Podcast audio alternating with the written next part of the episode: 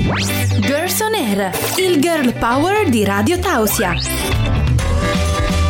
Con Linda ed Aliba, la mente delle donne non sarà più un mistero. Non sarà più un mistero. Buon pomeriggio a tutti gli ascoltatori di Radio Tausia e benvenuti in una nuova puntata di Girls on Air. Io sono Linda. E io sono Daliba, buon pomeriggio a tutti. Buon pomeriggio a tutti e insomma volevo chiedere a Dalila se poteva spoilerare insomma un po' gli argomenti di questa puntata. Sì, però solo un po', eh, perché sennò solo dopo non ci ecco. ascoltate più e non è valido eh. così. Allora, oggi parleremo di Susanna Messaggio, poi parleremo in breve di Madonna perché ha una vita molto consistente, quindi parleremo delle cose principali. Poi parleremo di uno strano esorcismo, insomma una cosa successa davvero. Parleremo di Zac Efron, parleremo dell'isola dei famosi e poi non vi dico altro, altrimenti insomma...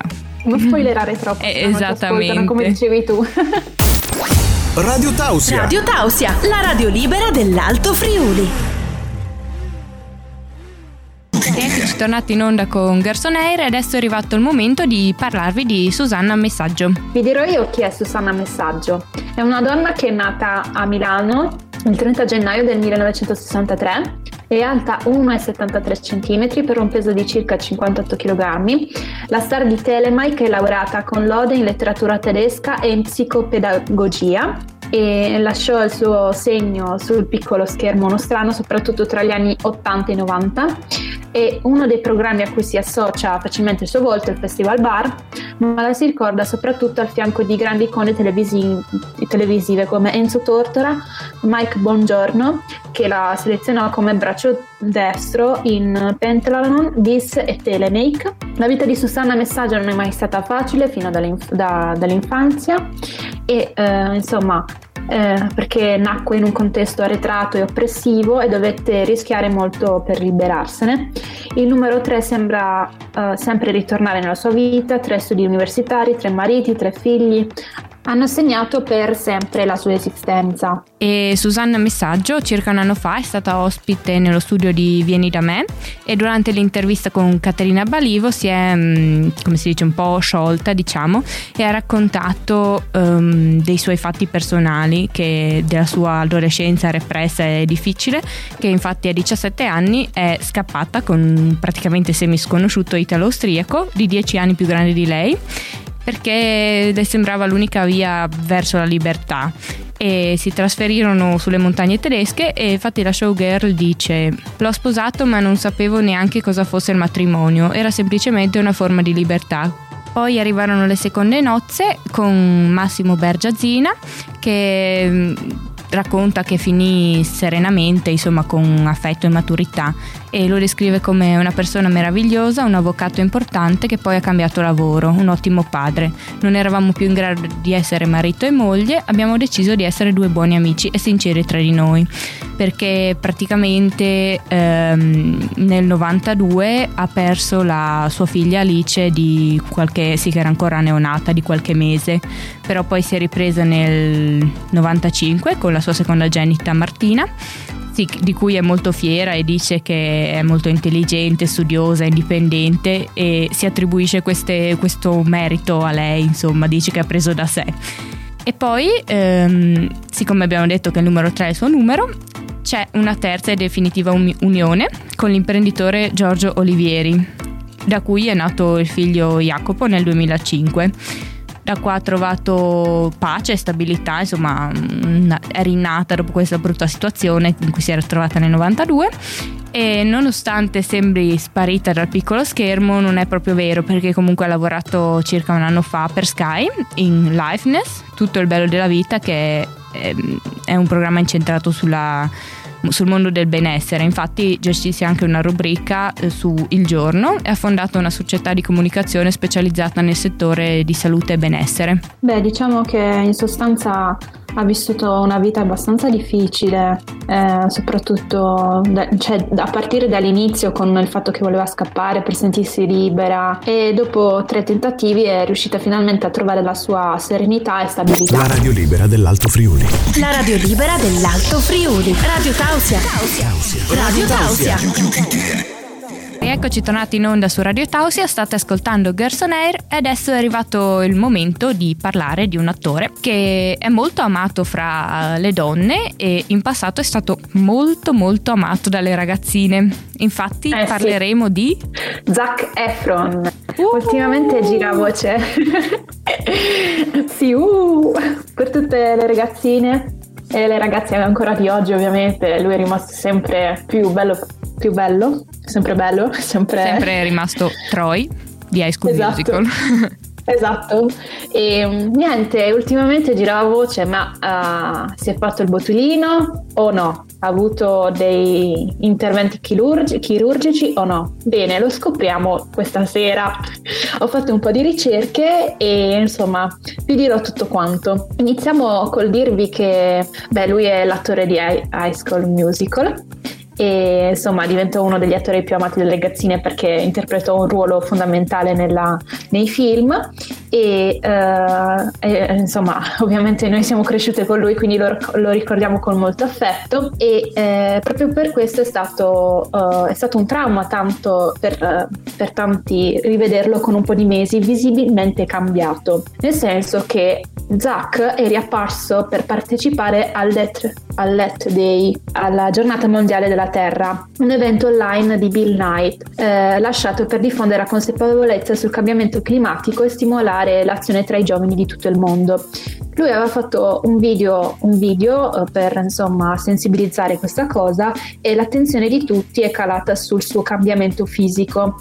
L'attore infatti si è mostrato con qualche ritor- ritocco che ha attirato prontamente l'odio del web ed è stato massacrato e diventato subito vittima body shaming. Infatti mh, mm, per molti è palese l'intervento del Botox, non ci sono fonti attendibili che uh, possono confermarlo, quindi lui non ha dichiarato né sì né no. Se qualcuno si è divertito per un mese preso in giro, qualcun altro invece si è indignato e ha ricordato quanto Zack in un'intervista ha rivelato di non essersi mai sentito all'altezza dei suoi colleghi ad Hollywood e di, essere, di aver sofferto davvero tanto per i canoni di bellezza imposti dal mondo del cinema. Eh, alcuni invece pensano che questo cambiamento potrebbe essere infatti dovuto a una caduta avvenuta nel 2013 che appunto aveva causato la rottura della mascella. Sì, infatti ho, ho letto un articolo in cui diceva che praticamente lui tornando a casa, una normale giornata, ha messo il piede sul vialetto di casa in una pozzanghera ed è scivolato rompendosi appunto la mascella e quando sono arrivati hanno dovuto già mettere dei punti di sutura sul posto appunto perché la ferita era profonda, quindi mh, una cosa sì, non, non è stata una bella, una bella, caduta e, e, noi ci chiediamo ma eh, quindi può essere vero questo Botox oppure può essere una una causa, una conseguenza direi del, dell'intervento avuto alla mascella. Io personalmente non saprei, non saprei, cioè sono molto confusa anche perché dalle foto, non so se anche tu Dalila le viste, si vede che è un po' gonfio. Sì certo, ma mh, mm, cioè, sono anche dei problemi di salute che possono causare queste cose, delle medicine che si prendono, quindi nel senso lui non ha dichiarato sì. nulla, quindi non credo sia quindi rimaniamo giusto. sospese nell'aria, cioè nel senso senza sapere la verità. se è la verità, esatto. Ma lo ha difeso dicendo così: Lo sapete che Zac Efron è umano, giusto? Sapete che fate schifo, poi vi lamentate se criticano il vostro aspetto, giustamente. Ma siete i primi a fare lo stesso. Imparate a rispettare le persone a prescindere dal sesso e pola- popolarità.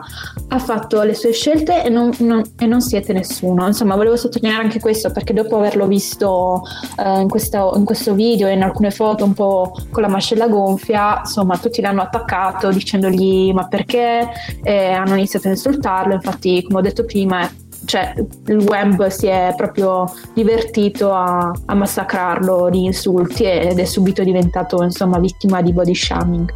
Stai ascoltando la radio libera dell'Alto Friuli, Radio Tausia. Eccoci tornati in diretta con Gerson Air e come vi avevamo spoilerato prima, oggi vi parleremo di Madonna e vi diremo che il suo vero nome non è Madonna, ma è Louise Veronica Ciccone. Nasce il 16 agosto del 1958 a Detroit, Michigan. I genitori sono di origini italiane e hanno dato vita ad una numerosa famiglia. La cantante infatti ha quattro fratelli e tre sorelle. Il padre svolgeva mansioni di operaio mentre la madre è purtroppo morta quando Madonna aveva solo sei anni. Si è interessata alla danza fin da piccola e sceglie subito questa strada, malgrado il padre insistesse per un apprendimento di uno strumento musicale.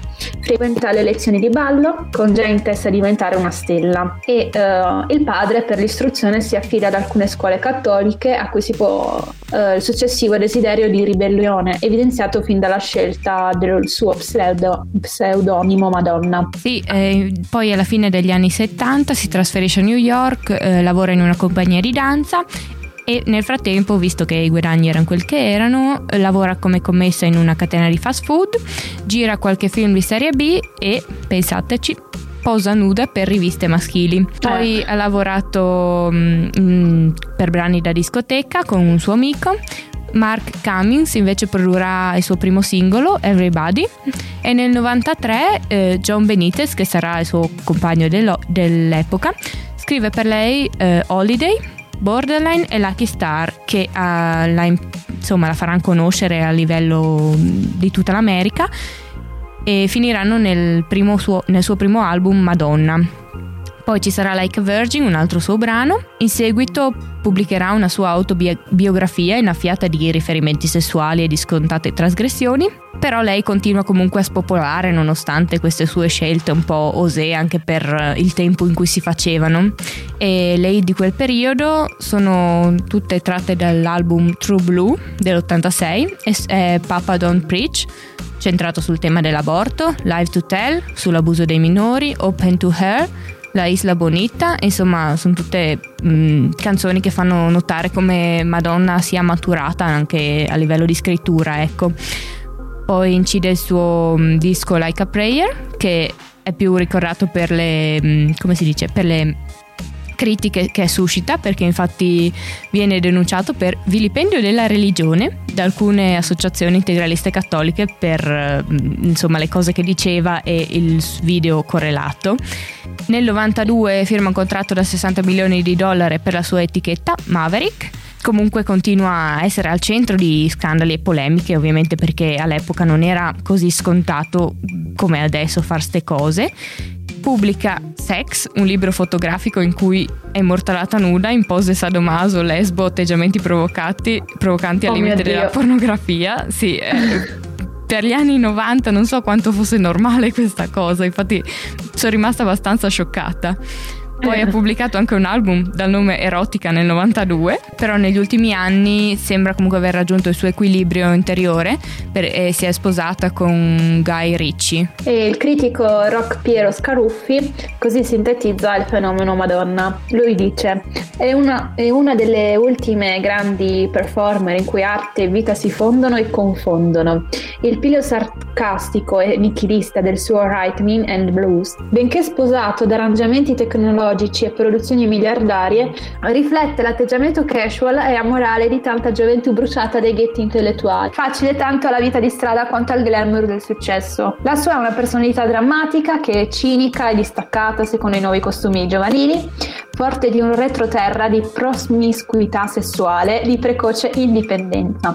Nato all'incrocio fra civiltà punk e civiltà disco e testimone della rivoluzione del costume degli adolescenti. Il mito di Madonna non è che un aggiornamento della figura dell'eroina romantica e fatalista. Queste sono le sue parole.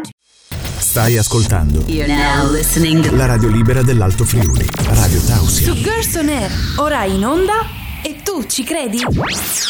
Eccoci tornati in diretta con Gorsonei ed è arrivato il momento di parlare di esorcismo mortale. Beh, allora è una storia un po' eh, creepy, ma che insomma è ora anche che si facciano cose del genere perché è divertente. E sì, questa è un po' meno divertente, però insomma è un po' assurda, ecco, diciamo così. Praticamente nell'agosto del 2016 a North London il 26enne Kennedy Ive ha iniziato a parlare in modo strano e aggressivo a seguito di un dolore alla gola. Secondo quanto riferito, ha morso suo padre, ha minacciato di tagliare il proprio pene e si è lamentato di avere un pitone e un serpente dentro di lui. Oh Prima, eh, esatto, la BBC riporta: la famiglia ha tentato di curare Kennedy attraverso la moderazione e la preghiera nei tre giorni successivi. Suo fratello ha detto alla polizia: È chiaro che la cosa era dentro di lui, credevamo fosse un demone perché non era naturale, stava chiaramente cercando di ucciderlo. Abbiamo dovuto trattenerlo, se non lo avessimo fatto avrebbe provuto, potuto provare a danneggiare la nostra famiglia. Kennedy Ive era stato legato nel suo letto per tre giorni senza nessuna cura medica. Quando suo fratello aveva chiamato i servizi di emergenza, aveva spiegato che si lamentava della disidratazione. Sembrava aver sviluppato problemi respiratori ed è stato dichiarato morto alle 10.17. Il The Independent dice: Mentre la polizia era a casa, Colin Ive avrebbe effettuato una tentata resurrezione, cantando e pregando per lui. Tutti e sette i membri della famiglia sono stati accusati di omicidio colposo, falsa detenzione e di aver causato o permesso la morte di un adulto vulnerabile. Un esame post mortem ha rivelato oltre 60 ferite, tra cui un possibile morso sul corpo di Kennedy, e anche suo padre, insieme a quattro dei suoi figli, hanno riportato ferite. La BBC riferisce: Kenneth Ive disse ai giurati di aver ordinato ai suoi figli di fare turni e di usare una forza travolgente, ma negò che una associazione con culti, occulti e società segrete avesse avuto ruolo nella morte. Nel 14 marzo del 2019 sono stati eh, assolti dalle accuse. Mm, inquietante. Sì, volevo chiederti tu cosa ne pensi. Beh, eh, io non vorrei mai trovarmi in una situazione del genere e sicuramente non credo praticherei un esorcismo nei confronti della persona, ma piuttosto andrei da uno psicologo, da uno psichiatra, qualsiasi cosa sulla mente. Sì, in effetti, farei anche io la stessa cosa. Stai ascoltando La radio libera dell'Alto Friuli. Radio Tausia. Eccoci tornati in diretta con Gorson Air ed è il momento, insomma, il mio preferito, quello di raccontarci un po' di storie quotidiane, insomma, eh, volevo sapere da, da Daliba se ne aveva qualcuna in mente. Sì, io ne ho una che è breve, però mm, mi ha colpito perché, insomma, è attinente a quello, le cose che abbiamo parlato in diverse altre puntate. E si tratta di questa ragazza che lavorava da un po' nel, in un tabacchino, però a un certo punto eh, si aveva un bel rapporto col capo, insomma si poteva dirle i problemi che aveva lavoro e così, fino a quando un giorno cambia, nel senso che gli manda un messaggio insomma per dirgli che... Mh, ultimamente non si stava trovando a suo agio con i clienti perché eh, le dicevano che era un po' troppo cicciottella, che non era tanto carina e cose del genere e quindi lo riferisce al suo capo per capire come poteva anche comportarsi. E lui nonostante fino a quel momento fosse sempre stato corretto nei suoi confronti inizia a dirgli che forse ehm, era vero che doveva curarsi di più di se, stessi, se stessa, dimagrire, truccarsi di più, mettere maglie più scollate, perché è con queste cose che si guadagna eh, il cliente di fiducia, quello che ti viene sempre, che fa sempre acquisti lì, insomma. E allora lei si rimane un po' sbigottita da questa cosa e gli dice che lei si è sempre comportata bene, ha sempre fatto il suo lavoro come doveva farlo, si è sempre presentata pulita, ordinata a lavoro e quindi non capiva queste sue novità. E lui gli ribadisce queste cose che, che doveva dimagrire secondo lui che è d'accordo insomma con i clienti, detta così. E lei allora alla fine del discorso gli dice ma quindi tu mi stai dicendo che se io non dimagrisco tu non mi rinnoverai il contratto? E lui gli risponde sì è così. E allora lei gli dice guarda questo mi basta e praticamente decide poi di licenziarsi. Ho voluto raccontarvi questa storia perché mh, è una cosa che secondo me accade abbastanza spesso e di cui abbiamo parlato anche in diverse puntate, insomma che non è giusto che succedano queste cose. Assolutamente d'accordo, eh, purtroppo gli uomini sono quelli, che, sono quelli che sono, quindi non possiamo farci molto. L'importante è non, non dare corda, insomma, ha fatto benissimo a licenziarsi. Io credo che se tutti iniziassero a fare questo ragionamento e comportarsi come lei, eh, qualcosa forse cambierebbe, però è chiaro anche che non tutti possono permettersi di lasciare un posto di lavoro per un per certi sì, motivi. Per un disguido quindi, del genere. Esatto, certo. quindi qualcuno è mh, obbligato forse a sopportare queste cose.